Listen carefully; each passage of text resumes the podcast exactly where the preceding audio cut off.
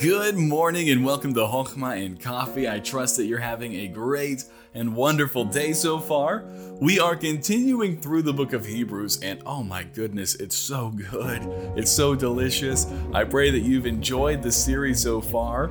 We are continuing our, our part in Hebrews 1, and in fact, I was reading through this section and I want to lump it all together. We're going to cover from verse 7 all the way to verse 14. And these verses are so good. In fact, in one of these, it proves the deity of Christ uh, so well that I don't understand those who could say, you know, he was real, he was a man, but he certainly wasn't God. And the Bible never tells us he was God. This shows us very clearly that Jesus was not just a man, he was God in the flesh. And look at verse 7, it says this And of the angels he saith, Who maketh his angels spirits and his ministers a flame of fire. But unto the Son he saith, Thy throne, O God, is forever and ever. A scepter of righteousness is the scepter of thy kingdom.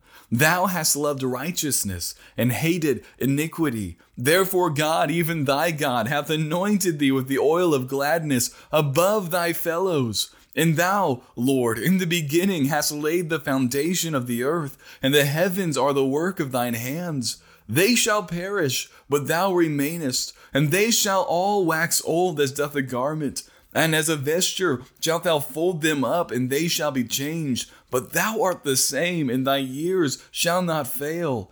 But to which of the angels said he at any time, Sit on my right hand until I make thine enemies thy footstool?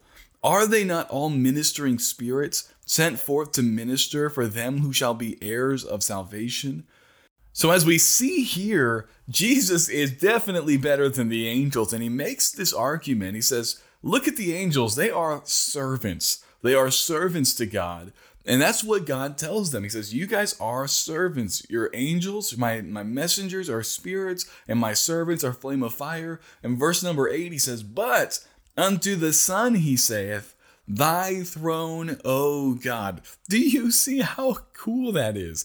God the Father looking at God the Son and saying, You are God. Thy throne, O God, is forever and ever. It's an eternal kingdom, and the scepter of righteousness is the scepter of thy kingdom. And he goes on in verse 9 and he describes the Son. He says, The Son has loved righteousness and hated iniquity. Therefore, God, even thy God, hath anointed thee with the oil of gladness, which is another reference to the Spirit, above thy fellows. That verse is so cool. It's saying, You are God, but you also have God. Like, we are one and we are also multiple. I, I'm trying to trying to say this in words that can even make sense, but it's the Trinity here. We have Jesus as God, we have the Father as God, and we have the, the Holy Spirit in this verse as well.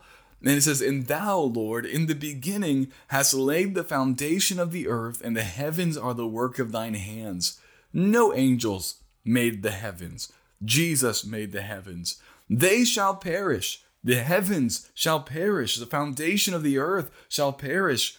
But thou remainest, Jesus remainest.